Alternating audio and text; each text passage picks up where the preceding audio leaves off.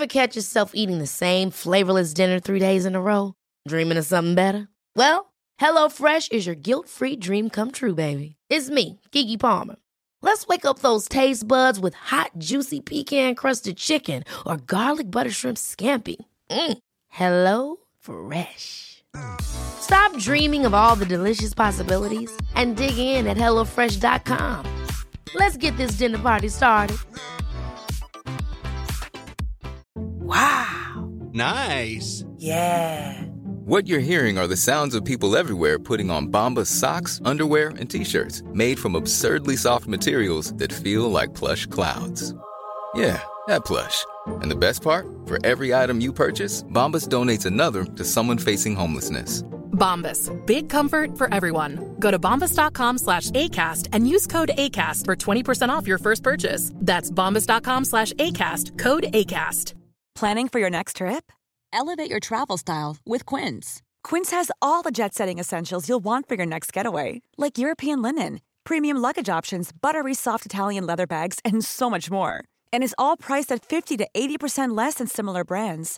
Plus, Quince only works with factories that use safe and ethical manufacturing practices. Pack your bags with high-quality essentials you'll be wearing for vacations to come with Quince. Go to quince.com/pack for free shipping and 365-day returns.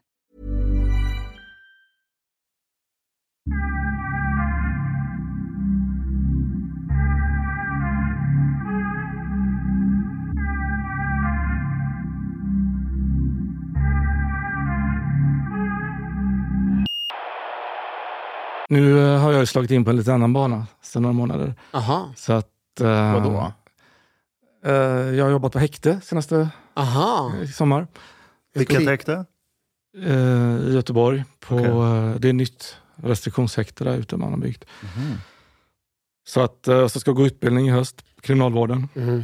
Så att jag ska testa lite andra nya obrutna marker. Jag ser framför mig vart det här är på väg.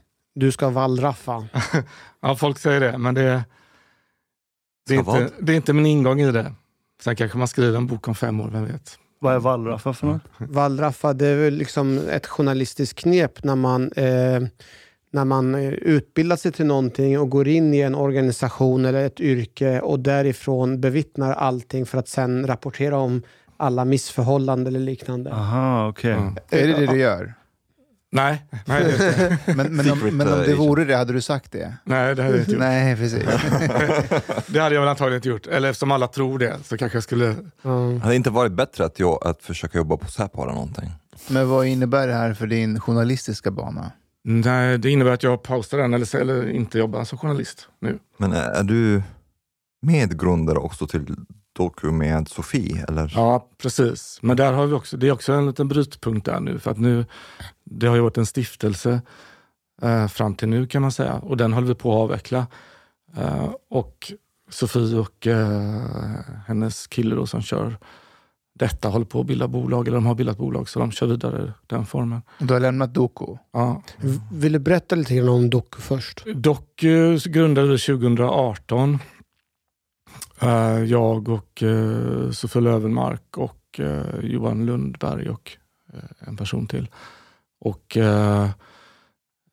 det var ju tanken, eller syftet var ju just att kunna fokusera på journalistik kring våldsbejakande islamism och annan radikal islamism också. Liksom. Men, så inte bara salafism till exempel som inte är våldsbejakande faller under det också? Ja, men precis. Vi har ju skrivit om hisbutarir till exempel. Och, men framförallt, min ingång i alla fall, framförallt varit den här terrorvågen som skedde liksom där i mitten på 00-talet liksom, eller på 10-talet. Och så att då startade vi Doku som en stiftelse, en insamlingsstiftelse. Och körde på det. Men det har hela tiden varit svårt att få finansiellt att funka. Liksom. Det är lite konstigt. Jättekonstigt. Det finns ett väldigt stort intresse, samhällsintresse i det. Jo. Ja, så.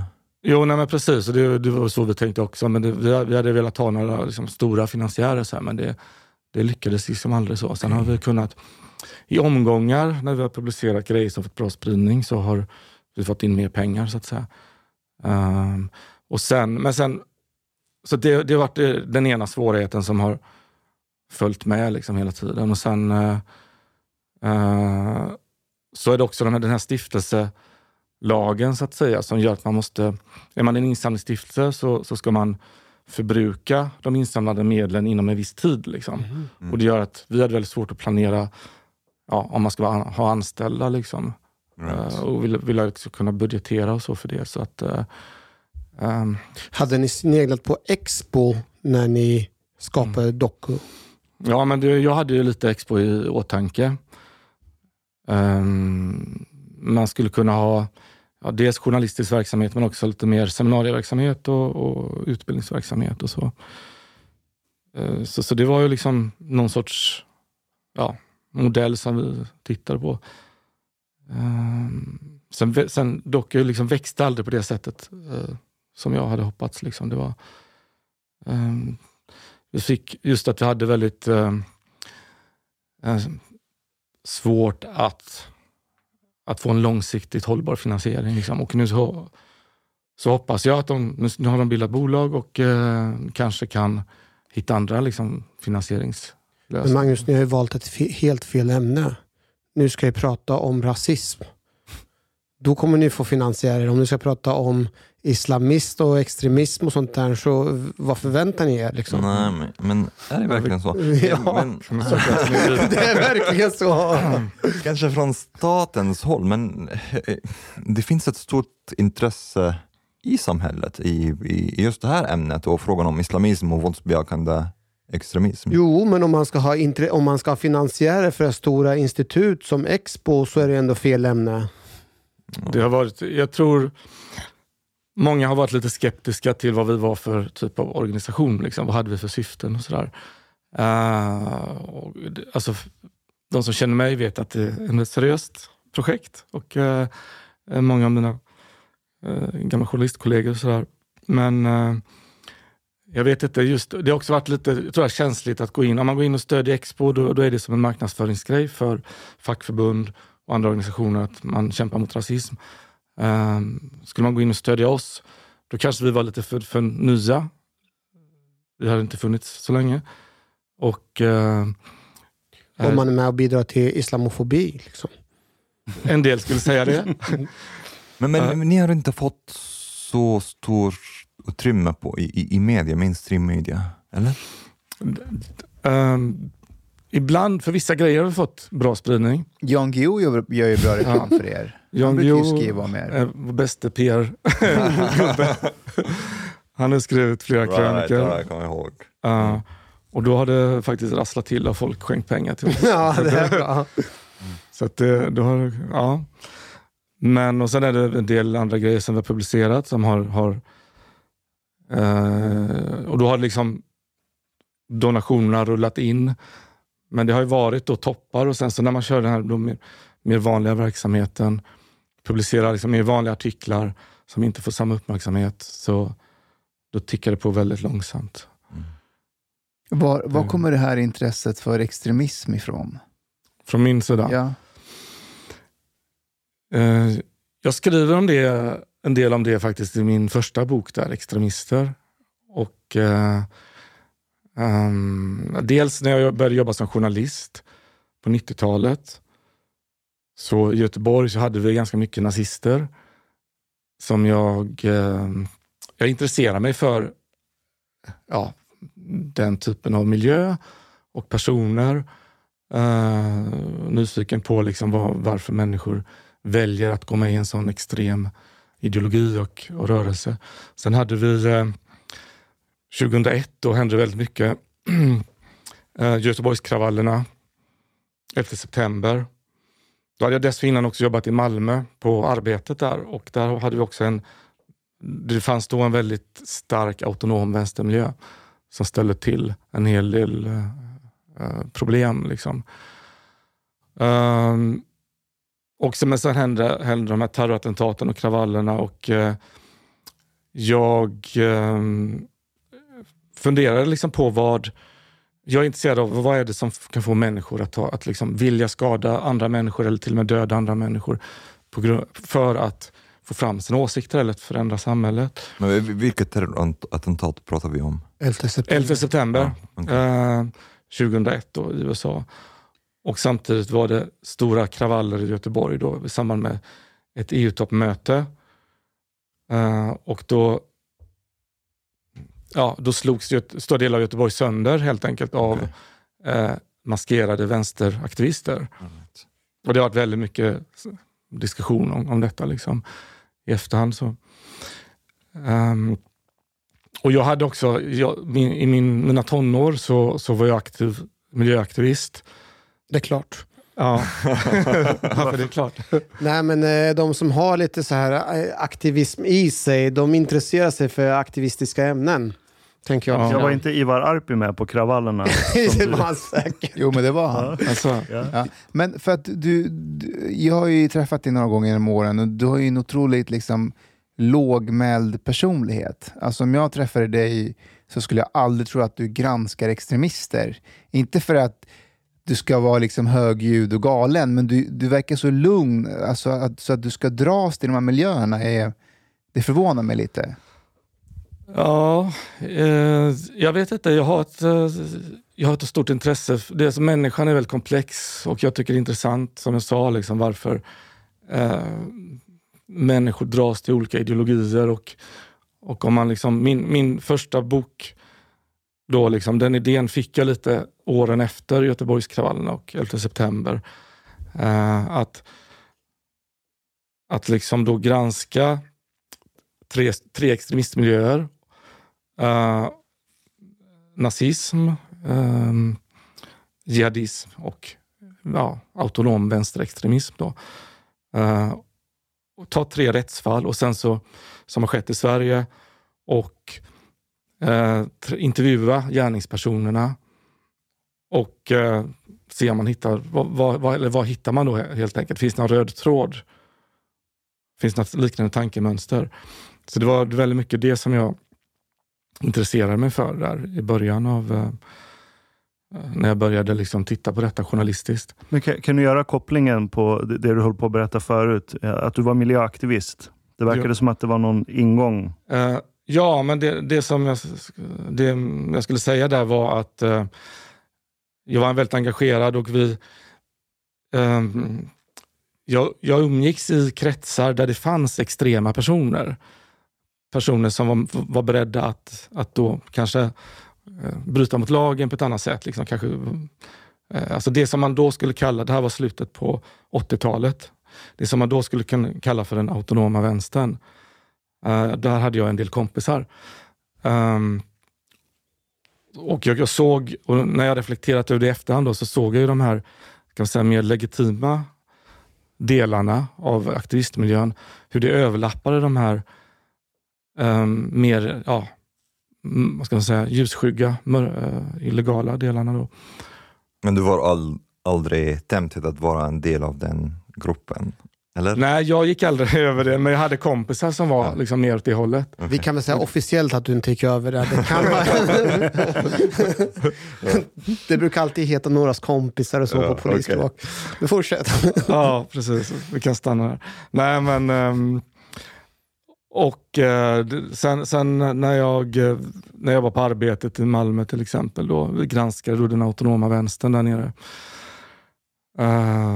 Och jag kände ju igen väldigt mycket av min egen ungdom där. Liksom, hur många personer med föräldrar, många vars föräldrar jobbade som journalister eller andra bra fina jobb. Det var inga utsatta ungdomar i de här, framförallt då i de här extremistmiljöerna. Men hur man hade någon form av världsförbättrad tanke och sen också gick över gränser, och det ursäktades väldigt mycket, det accepterades också av många av de här föräldrarna och samhället, kan man säga, kanske på ett annat sätt. För att det är för en god sak. Ja, precis. Det uppfattades ju som för en god sak. Alltså man kämpade för, alltså mot rasism, för jämställdhet, för miljön, mot nazism. mot fascism. Allt det som de flesta kan skriva under på liksom. Men sen så en del av de här använde metoder som på många sätt går att likställa med metoder som nazister och högerextremister gör liksom. Så det finns det tycker jag är väldigt spännande liksom, att se den här liksom strukturen på, man bygger upp en världsbild där man skapar en fiende och man skapar en liksom god sida och oftast så genomstörs det av konspirationsteorier och man är på något sätt på den här goda sidan, så är man de som på något sätt har genomskådat det falska, onda samhället liksom, och ska visa alla andra hur det ligger till egentligen, och så anser man då att man har därför rätt att göra på vissa sätt då. Till och med skada andra människor då. Men det är intressant att du säger att de vänsterextremisterna, de var inga utsatta personer. Hur är det när det gäller utsatta personer? De är inte kommer från fattig bakgrund, eller sån. Vad tycker du om den myten att de våldsbejakande extremisterna när det gäller till islamism kan förklaras bara av socioekonomiska faktorer? Ja, nej, det kan jag absolut inte göra. Alltså fattiga människor blir inte terrorister, utan det är liksom, det finns en massa andra faktorer som kan leda fram till det liksom. Sen kan ju naturligtvis en form av upplevt utanförskap av olika skäl liksom, kan ju liksom underlätta att man blir mottaglig för vissa budskap och så. Men det som var intressant med just den här vänsterautonoma miljön, det var ju att de här killarna och tjejerna, de var ju oftast säger jag inte alltid liksom, men oftast väldigt duktiga i skolan liksom, och de hade bra betyg och de var föreningsledare eller konfirmandledare till och med, och föräldrar som backade upp dem och som hade... De behövde lite action bara. Ja, i vissa fall faktiskt. Så kan det ha varit en väldigt stor orsak. Intressant. Så till viss del så kan man säga att det är en personlighetsdrag, att man kanske vill ha personlighetsdraget, kanske vill ha lite mer action. Ja, för en del liksom. Det finns ju inte bara en typ liksom, utan men just det här att det är action, alltså om man ser på en del av dem som åkte ner till Syrien då för att gå med i IS och liknande grejer, där är faktiskt det är en del i det hela, tror jag. Man söker lite äventyr och Men enligt Säpo, de våldsbejakande eller jihadister är de största gruppen bland de tre, eller hur? Ja, just det. Ja. Ja, men blev precis. Det så? Vilken tidpunkt blev det att de flesta är islamister? Någonstans mellan var det 2009 och 2017 kanske? Okay. Jag tror 2009 eller 2010 tror jag det var faktiskt, som Säpo släppte en rapport om den våldsbejakande islamistmiljön, och då skriver man att det finns, de följer 200 personer i den här miljön som de anser är farliga för samhället. Och sen 2017 så meddelar man att nu är det 2000 som man följer i den miljön. Så någonstans däremellan, och då vet vi då att kriget i Syrien ägde rum. Vi har haft en stor migration samtidigt, dålig integration. Och samtidigt har ju också den högerextrema miljön vuxit, och den här vänsterextrema har inte vuxit på samma sätt då kanske. Så att jag skulle väl säga att det är... Men om vi ska titta på det här från början, så säger så här på att det är ungefär 200 säkerhetspersoner som är islamister, och sen så blir det 2000. Det är ju inte så att det har bara funnits 200, utan det är ju ett jättestort mörkertal som uppenbarligen man har inte har koll på. Men det kanske finns fortfarande mörkertal. Det finns det. Och en sak som du tog upp i boken... It's that time of the year. Your vacation is coming up. You can already hear the beach waves, feel the warm breeze, relax, and think about work. You really, really want it all to work out while you're away. Monday.com gives you and the team that peace of mind. When all work is on one platform and everyone's in sync, things just flow. Wherever you are, tap the banner to go to Monday.com. Hey, Dave. Yeah, Randy. Since we founded Bombas, we've always said our socks, underwear, and T-shirts are super soft. Any new ideas? Maybe sublimely soft. Or disgustingly cozy. Wait, what? I got it. Bombas. Absurdly comfortable essentials for yourself. And for those facing homelessness. Because one purchased equals one donated. Wow, did we just write an ad? Yes. Bombas. Big comfort for everyone. Go to bombas.com/ACAST and use code ACAST for 20% off your first purchase. Ska vi säga bara namnet sånt för den omhuldade islamisten, ja. Det sa han rätt. ett ord. Jag tror det hette islamisten. Nej, den och islamisten. Jag överklagade den också. Det är omhuldad? Omhuldad islamisten. Det är ett, vad är omhuldad? Jag vet inte heller vad det är. Ett ord som jag tyckte... Ja, det är svårt kanske att ha en boktitel, men jag tyckte ändå det beskrev... Lite av det som jag vill berätta. Alltså det omhuldade är någonting som man tar hand om. Ja, precis. Och värnar om lite grann sådär.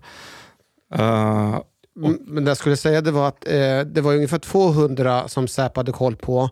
Men du skriver också i boken att det under den här tiden så är det massor som har åkt ner till Bosnien. Vi har ju haft en massa med personer som åkt ner och krigat i Bosnien. Det har ju inte varit något som helst tal om dem överhuvudtaget. Under 90-talet menar du? Just det. Ja, det var en del som... Nej, men precis. Och det var ju under den tiden när man inte pratade om den här typen av miljöer. För då var det ju kanske till och med någonting som var lite romantiserat. Man ser på i Afghanistan hur Mujahedin slogs mot... sovjetiska ockupationsmakten. I mitt område i Rinkeby hade vi en massa med ungdomar som åkte ner till Somalia och krigade för Al-Shabaab. Det var inte heller någon som helst prat om. Nej, precis. Så ja, självklart har det funnits ett mörkertal och finns fortfarande. Och, men helt klart så har det också vuxit.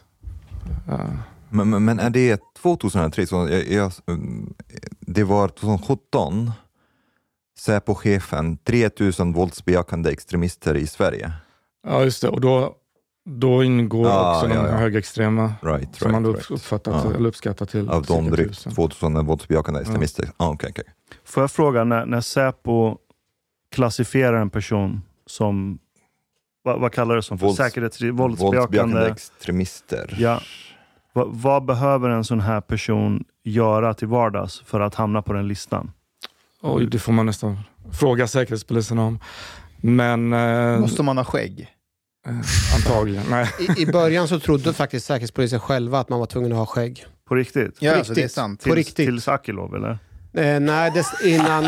Alltså, de gick ut själva i sina liksom, informationskampanj att hur man ska kunna hålla koll på de här extremisterna. Och då pratar man om den här traditionella dräkten, skägg och så här grejer. Det var ju som straffspark för sådana som Rashid Mosa. De utnyttjade dem ju. De gick ut och hånade det där. De bara, det enda man behöver som muslim, det var skägg och kläder. Och så. Okej, men in their defense då? Jo. Om det är... Nej, de absolut allra flesta salafister till exempel, de har skägg. Ja, fast vänta nu, om du som polis, om jag är polis och jag ska, du som Säpo ska utbilda poliser för att kunna identifiera och leta efter personer som skulle kunna vara jihadister, extremister, så här, våldsbejakande, då är det ju inte den... Det är ju inte så att jag går och letar efter skägget för att de ska vara våldsbejakande. Det är klart att de skulle raka av sig till och med om man ska... Men sen är det också... Det är skillnad på skägg och skägg. De här salafisterna är ju så här, typ könshårsskägg. Alltså... Nej, det är de svenskarna som inte har så tät skäggväxt. Nej, men deras skägg ser jättekonstigt ut, som så små klumpar i ansiktet. Och så skippar man tar bort mustaschen också. Ja, exakt, salafinmustasch. Men vänta. Du tror att det är på grund av att de här ställa fisk där och händer. Nej, det är för att jag har träffat Fredrik. Eller nej, Johannes. Ja. Du höll på att svara om Säpo. Att vi får fråga Säpo. Men har du någon sorts inblick? De är inte öppna med det. Nej, men alltså, jag utgår från att det handlar inte bara om att ha åsikter. Utan man måste också ha någon form av vilja att göra någonting med de här åsikterna. Vilja att använda våld. Ja, nej men precis. Eller rekrytera folk till den här ideologin. Liksom. Sprida den. Det är två distinktioner här, tänker jag. Och genast att rekrytera folk till ideologin, det är en sak. Men att vara benägen att använda våld för att kunna få en politisk förändring, det är väl ändå den smala kriterien för Säpo som användes av. Eller? Det är ju, ja, precis. Men det är liksom inga, jag tror inte det är några knivskarpa gränser där. Utan det där är ju, alltså om man bidrar till att det finns till exempel de här imamerna som har blivit utvisade eller har fått utvisningsbeslut. Det är ju inga personer som själva skulle använda våld. Liksom. Däremot det är Aborad eller vad? Ja, till exempel. Ja. Däremot så rekryterar de, eller rekryterade, eller sprider en sån lära. Bidrar till att folk åker iväg till olika konflikthärdar och så vidare. Okay. Så att ja, om finns de, andra sätt också. Om de kanske rekryterar jihadister, de borde räknas. Ja, definitivt. Det är inte så konstigt. Men att jag vill veta just det är för att, okej, siffran, vad är den på nu? 2000? Det var 2017, jag tror att det är fler nu. Ja. Men säg 2000 då. Jag vill bara få en bild i huvudet. Mm. Vad är det de här 2000 personerna sitter och gör varje dag? Räcker det med att de har suttit och spridit någon IS-PDF-fil? Liksom?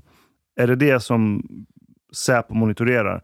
Eller är det 2000 personer dagligen sitter och försöker lista ut sätt och slakta icke-troende på? Alltså sitter de och experimenterar hela tiden och misslyckas, men... Jag skulle säga... Det handlar nog väldigt mycket om nätverk, skulle jag säga. Liksom. En av de här imamerna som blev utvisade, eller som åkte självmant till slut, eftersom det var så svårt att få dem utvisade, Abdel Nasser el-Nadi, Abu Talal, som var skolledare i Göteborg, liksom, hade vetenskapsskolan. Och det var ett nätverk av personer involverade i hans affärsverksamhet, föreläsningsverksamhet och så det handlar väl inte om att sitta och planera terrorattentat dagarna ända, utan det handlar om att liksom radikalisera människor på olika sätt.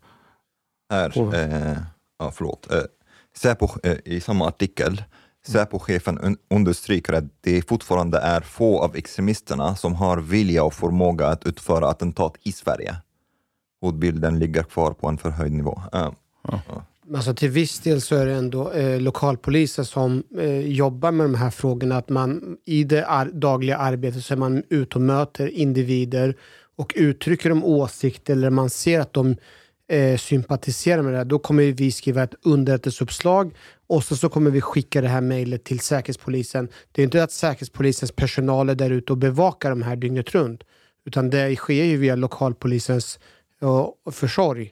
Du är Säpo och springpojke. Nej, men som polis och framförallt områdespolis, de har väldigt bra koll på sitt lokalpolisområde någorlunda kring vilka som är någorlunda aktiva.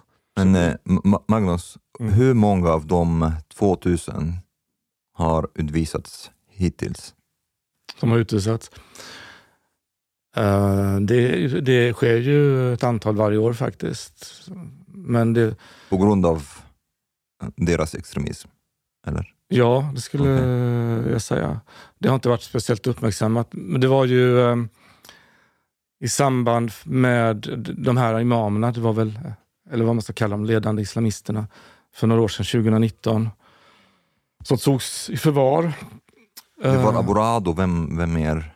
Ja, det var bland annat han, Abu Talal då, som jag nämnde, och sen var det ytterligare några stycken som undervisar, eller som predikar i olika moskéer. Så var det Aborad Zon, bland annat. Och då uppmärksammades ju den lagen då, som gör att Säpo har möjlighet att be Migrationsverket om utvisning. Och sen prövas ju det här rättsligt då, innan det kan ske. Men, och då togs ju fram statistik också. Det sker ju varje år ett antal fall i alla fall. Som, alltså personer som utvisas på grund av den här lagen. Men det är väldigt många som inte kan utvisas också, som blir kvar i Sverige. För när du säger ett antal, pratar vi 2-3 personer eller 5, 10, 20? Jag tror det varierade mellan åren där. Jag såg, Eko tog fram sån statistik och det kunde vara enstaka vissa år, kanske 10 ett annat år. Okej, så av de 2000 finns de flesta kvar då? Ja, absolut. Många av dem utvisas för att de har tagit ut för få semesterdagar. De har inte varit tillräckligt aktiva i moskén. Jag vill ställa en fråga till dig. Du skriver i boken så här: varför har det varit så känsligt i Sverige att diskutera extrema eller negativa uttryck av religionen islam? Ett svar på den frågan har sannolikt att göra med en utbredd okunskap om den mångfald av olika inriktningar som finns inom religionen. Som enligt vissa uppskattningar har runt 1,5 miljarder anhängare i världen och några 100 000 i Sverige. Sen går du vidare i boken med att beskriva alla de här som har liksom motsatt sig den här granskningen av islamistiska miljö i Sverige. Och det är en rad alltså opinionsbildare, tidningar och människor som har motsatt sig och pratar om islamofobi och så. Skulle du säga att de människorna också är okunniga om det här du beskriver? De här olika uttryck som finns av islam och extremism och så. I början, jag skrev om den här Rosengårdsrapporten där 2009 till exempel. Hur den sågades av väldigt många människor. Alla är inte okunniga om detta, men man hade en tror jag, som han professor Farslasemi, jag citerar honom där, att islam uppfattas i de västländska samhällena ofta som en enhetlig massa på något sätt. Man pratar om muslimer, man pratar om islam. Som en ras? Ja, men som en grupp liksom, med samma uttryck eller samma uppfattning och syn på religionen. Och ofta, alltså de här exemplen som jag tar upp, det handlar ju om hur man har... Någon har kanske visat på att det finns radikalisering och extremism. Och sen har fått kritik för att det här handlar om islamofobi. Alltså det här handlar inte om att man pratar om vissa extrema uttryck, utan kritikerna menar att det handlar om islam i allmänhet. Och det är ju ett exempel på det här att man ser islam och muslimer som en massa, liksom en grå massa, utan distinktioner däremellan. Men du, har inte de ändå en poäng i deras kritik? För det är ju visserligen så att, jag menar, du är jätteintresserad av ämnet. Du skriver i boken att det finns toleranta, intoleranta muslimer, konservativa, moderata, sekulära, allt det här liksom. Och du kan de här olika. Men vanlig svennebanan har ju inte koll på det här. Det är som när islamologen säger, man ser bara en massa. Så och man vill inte ens bry sig om. Man bryr sig inte om. Och är det inte mycket begärt av typ sådana som dig, Ivar Arpi, men vad heter han? Per Gudmundsson. Att man säger till majoritetsbefolkningen att ni måste kunna alla de här formerna, det är väldigt viktigt. Jag håller med dig, jag är själv intresserad, men folk orkar ju inte. Ja, då skulle man i så fall låta bli att rapportera. Nej, absolut inte. Men finns det en risk i att det ändå blir typ, så att bli som Richard Jomshof, att man bara skriver islam är ett problem, där har du profeten, kolla på honom, vad mer behöver vi? Och så kommer du bara, nej, alltså det finns massa nyanser, det finns det här och det här och det här och det här. Man kan inte bara peka på hela religionen. Du tar ju upp boken massor med andra faktorer som gör också att man inte vill bidra till den här debatten. Jo, absolut. Jag förstår hur du tänker, att självklart om bilden hos en vanlig person som inte är insatt överhuvudtaget, och som har en väldigt liksom generaliserande syn på muslimer, islam, kanske blir, alltså även om vi skriver om radikala islamister, så tänker en del kanske muslimer. Men det handlar ju om att förklara, liksom. Jag ser inget riktigt alternativ till att tystnad är inget alternativ. Självklart inte. Och men... då kanske det är upp till de som företräder andra inriktningar att förklara och beskriva sin syn på religionen. Jag vet inte, det är väl kanske ett sätt. Ja. Men jag vet inte om jag håller med där, Mustafa. Okej, kanske de flesta i Sverige är okunniga när det gäller islam, men de flesta, inklusive Richard Jomshof, tycker inte att de flesta muslimer är jihadister eller terrorister. Skulle du säga, Omar, att de flesta svenskar här i Sverige har väl bra koll på olika inriktningar inom islam? Skulle du kunna göra en skillnad mellan shia och sunni? Nej, de har inte det. Skulle kunna de vet tillräckligt att det är bara en väldigt liten minoritet inom muslimer som är extrema på det sättet. Jo, men jag menar om den här förenklingen att hörni, grundproblemet är islam. Det är bara läsa vad som står där så kommer ni se vad problemet är. Det är inte mer komplicerat än så. Men är det någon som säger så ens? Jomshof. Kom igen. Okej, förutom Jomshof. Det påståendet förekommer ju ganska ofta på sociala medier. Nej, den är vanlig.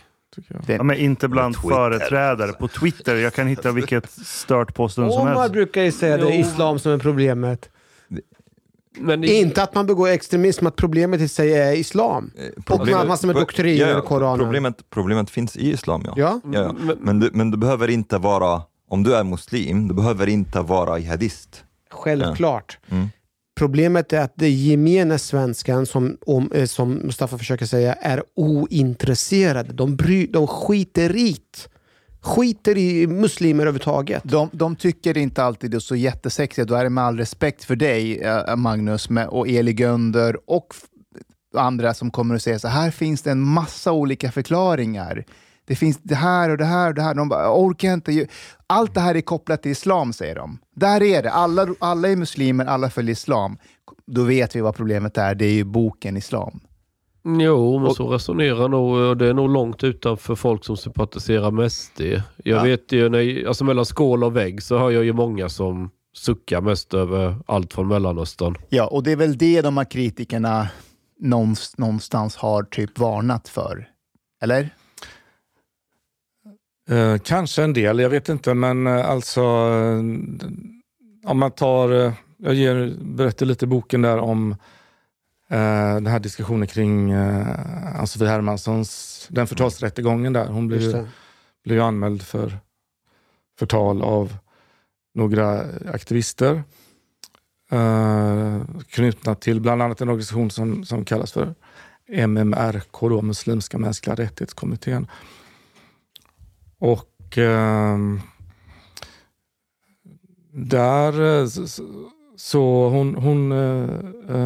eller de kritiserar ju henne för att angripa muslimer i allmänhet, medan hon, Ann-Sofie Hermansson, är ju noga med att liksom det handlar om extremister. Så att ja, jag vet inte riktigt, det är Jo, jag fattar. Jag menar bara att jag är jätteintresserad av ämnet och liksom, men jag tror att om man skulle gå på gatan här där vi sitter nu och fråga en vanlig svennebanan på gatan vad är islamism, så tror jag få skulle kunna säga att ja, men det här är det vad det betyder. Det tror inte jag. Men hur skulle du definiera islamism? Alltså att man vill påverka hela samhället med sin religion. Religionen ska styra vad vi gör, eller lagar och regler. Mm. Att man vill gå utanför sina egna... Jag har nog det Mustafa adresserar. Man kan göra en liknelse, men SD började växa och kom in i riksdagen. Då blev ju journalister och folk i stan helt chockade, för de känner ju ingen utanför tullarna. Och så kommer det människor från Skåne och sådana delar av landet man inte har koll att ens finns. och har åsikter och tycker saker. Och det känns jättefrämmande. Och då blir... Och sen avslöjar då Expo att men här var någon i SD som var extrem. Då sätter det bilden av hela SD. För det dyker upp en och annan sån där. Och det är likadant med muslimer. För det är ju inte många som egentligen är kompis med en muslim. Man kanske åker till pizzerian eller känner någon någonstans. Men det är inte så att det är någon man bjuder hem normalt eller umgås med. Bland svenskar, det är ganska ovanligt. Och så läser man hela tiden att där var någon extremist. Och där dök upp en till. Och då sätter det sinnebilden av vad är muslimen. Precis som att typiska SD-an är rasister och hejlar och får tennisarmbåge i sitt vardagsrum. Jo, men det är liksom det är de bilderna som byggs upp. Det är en förenkling. Och det, men det blir väldigt men folk funkar ju väldigt så. Men Magnus, du skriver också i boken att just SD är ju också delvis problemet varför man inte har kunnat prata om det här ämnet. Det har varit en väldigt fixering vid det partiet under väldigt lång tid i Sverige. Och varför?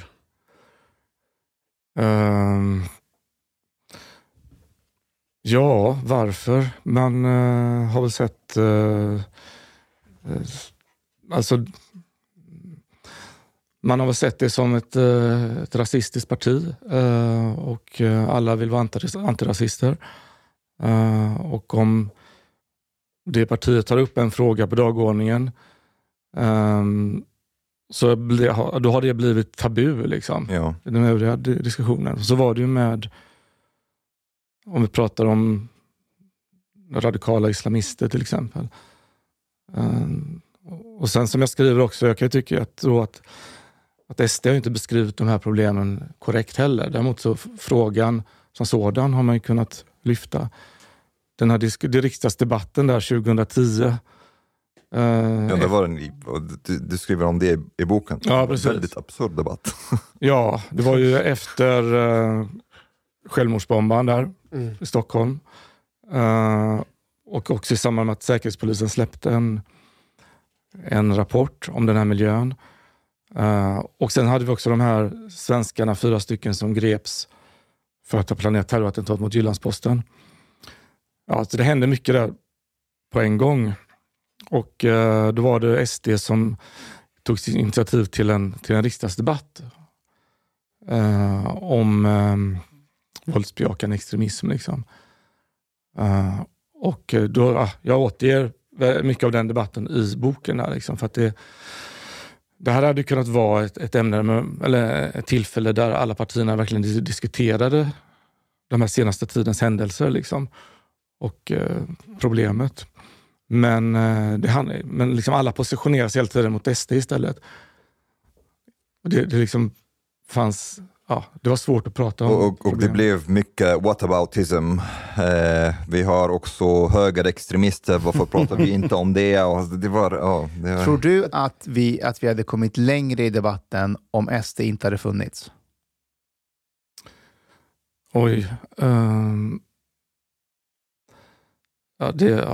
Jag vet faktiskt inte. Om SD inte hade funnits. Och då hade vi inte pratat om... Nej. Jag menar, hade vi lättare kunnat prata om ämnena om inte de fanns?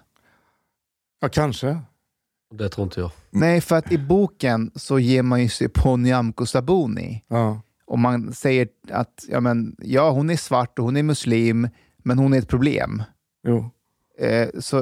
Och att Liberalerna fiskar i grumligt vatten. Till och med när Liberalerna tog upp det så var det ju också... kontroversiellt. Ja, men det är hela tiden både med Nyamko Sabuni och Liberalerna att de typ använder SD-retorik eller liksom låter som en Sverigedemokrater. Så det ekar hela tiden någonstans. Men det är någonting som jag märkte väldigt tidigt när jag kom till Sverige. Jag var lite vänsteraktivist när jag kom hit.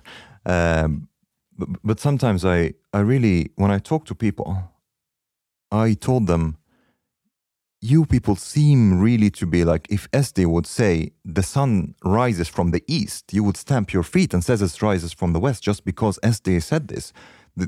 Det var väldigt uppenbart. Men det var ju religion att vara emot SD. SD var shaitan liksom. Det var samhörighet. Alltså, det var verkligen religion. Gött att vara i värmen, du vet. När de kom in i riksdagen, det var ju jättevanligt på sociala medier att folk skrev om du är vän med Facebook och röstar på SD, ta bort mig. Men jag tänkte på den här debatten som var 2010 Kan du känna igen det i dagens debatt när Sverige har ett terrorhot på 4:an och vi hotas av Al-Qaida? Men kan vi, innan vi går dit bara, jag vill bara om den debatten 2010. Ja. Det var också media som bidragit jättemycket till att på en essens motarbeta att prata om islamism. Det var någonting roligt som du tog upp att det var ett radioprogram eller på tv. Och det var en diskussion om den oro som fanns i samhället för islamistisk radikalisering. Men det handlade inte om farorna med radikalisering, eller radikalisering i sig, utan om farorna med just oron. The worry was dangerous. det skulle kunna gynna SD. nej, men det, man kan skratta åt det, men så var det hela tiden. Liksom att, om det dyker upp ett terrorhot, då är det liksom inte terrorhotet som är problemet, utan liksom hur det kan gynna SD. Ja, precis. Gynna, eller bidra till islamofobi, eller gynna SD. Eller. Mm. Det är någonting väldigt såhär, svenskt att man ska vara före sina känslor på något sätt. Alltså att vissa känslor är inte progressiva. Det är därför vi hade Henry Schyffert som åkte runt och turnerande med Var inte rädda. Som var slutsåld över hela Sverige. Om liksom medelklassen gick och tittade på det. Och då sprängdes till höger och vänster i Sverige under den här tiden. Han gick runt så Var inte rädda. Och när han hade en föreställning, då var det ju Drottninggatan som skedde under hans föreställning. Mm. All right. Och då kom han ut och sa, och då sa han, hörni, jag vill bara säga, jag är väldigt rädd nu. Till publiken. Skedde det under pågående föreställning? Ja, precis när det skulle starta. Men han var inte, föreställningen var inte i Stockholm, utan han var kanske i Sundsvall. Jag kommer inte ihåg var han var någonstans. Det spelar ingen roll, det är poetiskt som fan. Ja, det är det. Och då sa han, jag är väldigt rädd. Och då hade han sagt så här, vill ni att jag ska fortsätta? Och de bara, ja, fortsätt, för att de hade betalat för fan. Så då fortsätter han. Så det är många i Sverige, inklusive media också, som har varit lite Bagdad-Bob. Ja, nej, men jag tror att det är någonting svenskt. Jag tror att det hänger kvar från folkhemstiden, att man ska se framåt hela tiden. Man ska inte se bakåt, man ska inte vara nostalgisk, man ska inte säga att det var bättre förr. Framåt, som Mussolini sa. En kul grej med besattheten, det var, jag brukade besöka Publicistklubben, där alla journalister träffas. PK-klubben. PK-klubben, precis. Och det kvittade vad det stod på agendan, vad ämnet var. Det kunde vara vad som helst, världspolitik, det kunde vara något om SVT-agenda, vad som helst som var på tapeten. Det tog aldrig mer än 5 minuter, så stod alla och pratade om SD. Och så var det i, jag tror, 3-4 års tid. Fast ingen diskussion som inte väldigt fort kom in på SD. Och det var ju till och med någon journalist på, jag tror det var public service, men jag låter det vara lite osagt, men så stod beklagade sig, för man diskuterar fram och tillbaka, men hur ska vi göra då för att stoppa dem? Ja, jag minns det var så alltså, journalistikens uppgift, det var bara en enda sak, det var att stoppa SD, det fanns inget annat. Men till deras försvar, de trodde ju på riktigt att det var nazister som hade kommit in i riksdagen. En del trodde det. Jag tror många journalister trodde det. Men det är inget bra försvar. Jo, men det är väl, om det är riktiga nazister. Ja, fast om det hade varit så hade det varit jättebra. Ja, men de trodde ju att det var verkligen. Ja, men det är inte bra att de trodde så. Det bildades ju en nazistisk miljö. Det finns ju kopplingar till det. De hade den här bevara Sverige svenskt, allt det där. Jo, men de hade ju inga så här partiprogram med en plan för hur många ugnar de ska bygga.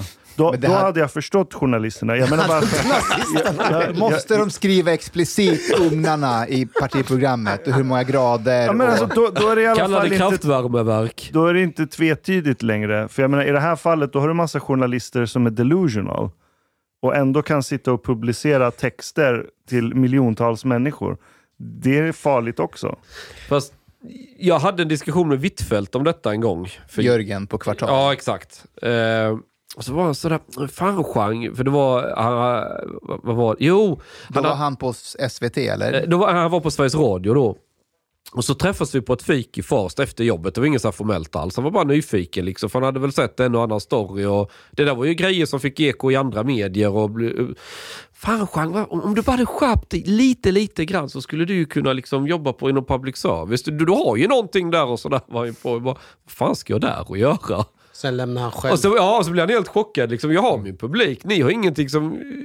Ja, men det, vad fan var det jag skulle säga nu? Det var, jo, han tog upp det här med SD. Att du har varit med i SD. Liksom... Och så tog han upp precis det här att många blev nog skrämda och pratade om saker just på grund av SD. Exakt det där tog ju Huitfeldt också upp. Varför blev inte jag skrämd av SD? För jag verkar ju inte vara någon nazist i hans ögon precis.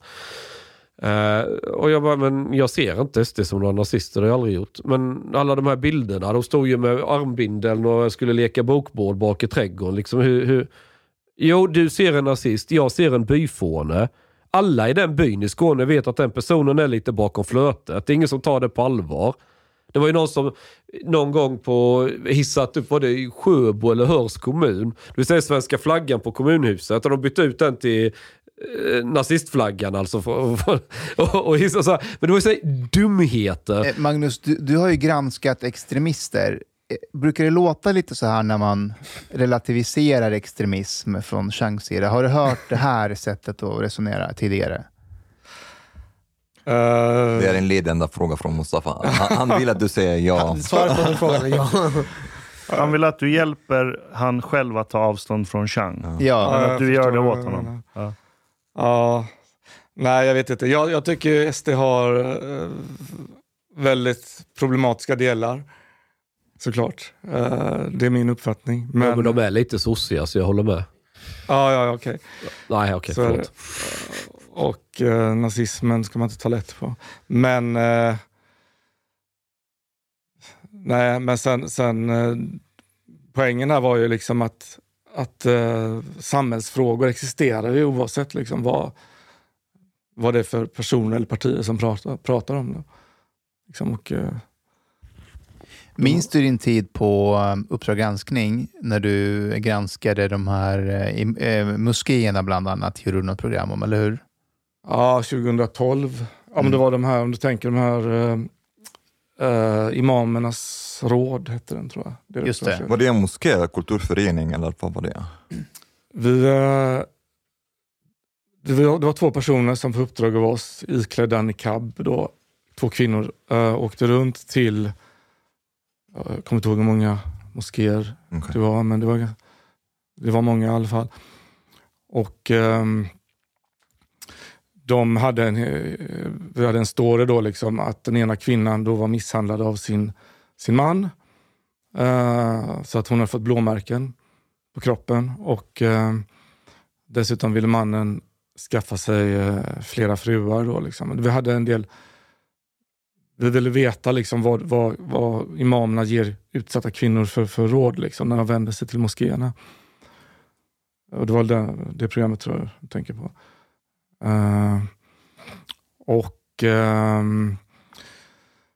Nu kommer jag inte ihåg exakt utfallet, men det var ju påfallande många som tyckte att kvinnan skulle inte polisanmäla den här då, misshandeln hon berättar om. Utan det skulle lösas internt liksom, eller med hjälp av imamen.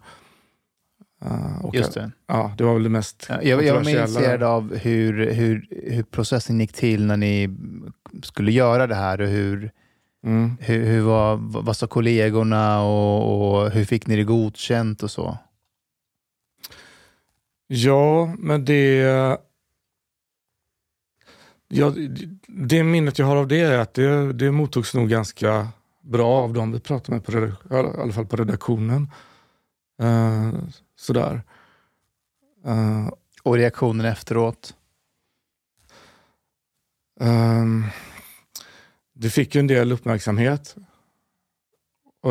Naturligt, och bland en del reaktioner så var det väl också att det handlade om att man... Att det liksom var en fråga om att granska muslimer, islamofobi och sådär.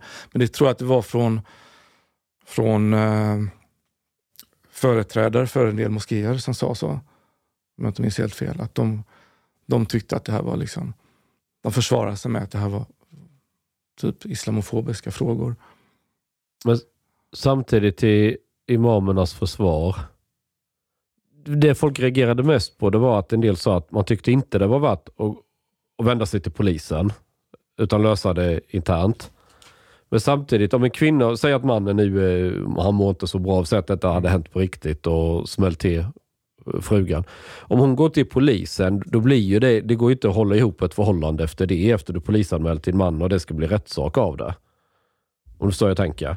Så det är klart, om man tänker att om man förutsätter att man vill fortsätta leva ihop, då vill man väl kanske hitta ett annat sätt att lösa det på i första hand innan man gör rättssak av det. För vem bor ihop med sin man efter man har gått upp i rättegång och förmisshandel? De vill hålla ihop familjen. Kanske man borde inte bo ihop med sin man om man blir slagen. Det är ju en fråga alla får svara. Alltså, så här. Vänta, det är en fråga alla får svara på. Ja, men det är det är ju en skala. Hur mycket... Var går gränsen till att du inte vill leva ihop med någon längre? Är det med? För vissa så är den gränsen liksom... Oj, han följde inte ner toalocket. Nu gör jag slut. Vissa tjejer bor ju ihop med killar trots att de får stryk dagligen. Men så här. Alltså, det är ju... Toalock och stryk är två separata grejer. Vänta. Tror du de fortsätter bo ihop med killen för att de tål det? Nej, inte för att de tål det. Men det här var inte så jobbigt. Men många tjejer som... Om du kollar på tjejer som blivit intervjuade som har varit i förhållande... Okej. Du har lyssnat så här långt. På Sista Måltid. En mycket fin radioprogram i Sverige. Du tycker det är mycket trevligt. Men, min vän, lyssna på mig nu. Du har inte betalat bilet på klubb Sista Måltid. Dom harblate grabarna dom behover pengar. Flis. Laks. Stolar. Dirabilar. Lix hotel. Duwet. Dom ostedu betala om du skalis namer. Du forman gaflera wsnit okso. Pakieter biudande, heltenkelt. Les i beskrivning for avsnit, dar defins information for adbli medlem po klubzista moltit. Detko star somen miket liten kafe late ute potoriet. Per monat. Let somen plet. Tak, minwen.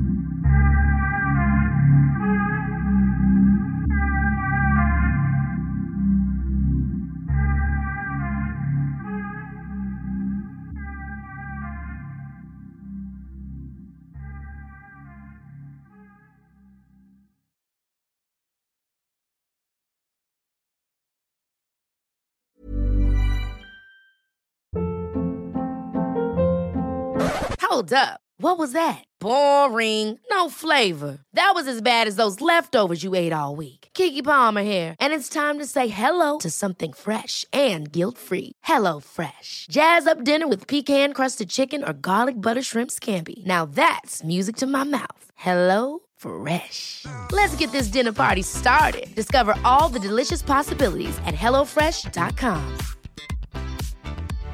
Imagine the softest sheets you've ever felt. Now imagine them getting even softer over time. That's what you'll feel with Boll and Branch's organic cotton sheets. In a recent customer survey, 96% replied that Boll and Branch sheets get softer with every wash. Start getting your best night's sleep in these sheets that get softer and softer for years to come. Try their sheets with a 30-night guarantee. Plus, get 15% off your first order at bollandbranch.com. Code BUTTERY. Exclusions apply. See site for details. Hey, it's Paige DeSorbo from Giggly Squad. High quality fashion without the price tag. Say hello to Quince. I'm snagging high-end essentials like cozy cashmere sweaters, sleek leather jackets, fine jewelry, and so much more. With Quince being 50 to 80% less than similar brands. And they partner with factories that prioritize safe, ethical, and responsible manufacturing. I love that. Luxury quality within reach. Go to quince.com/style to get free shipping and 365-day returns on your next order. Quince.com/style.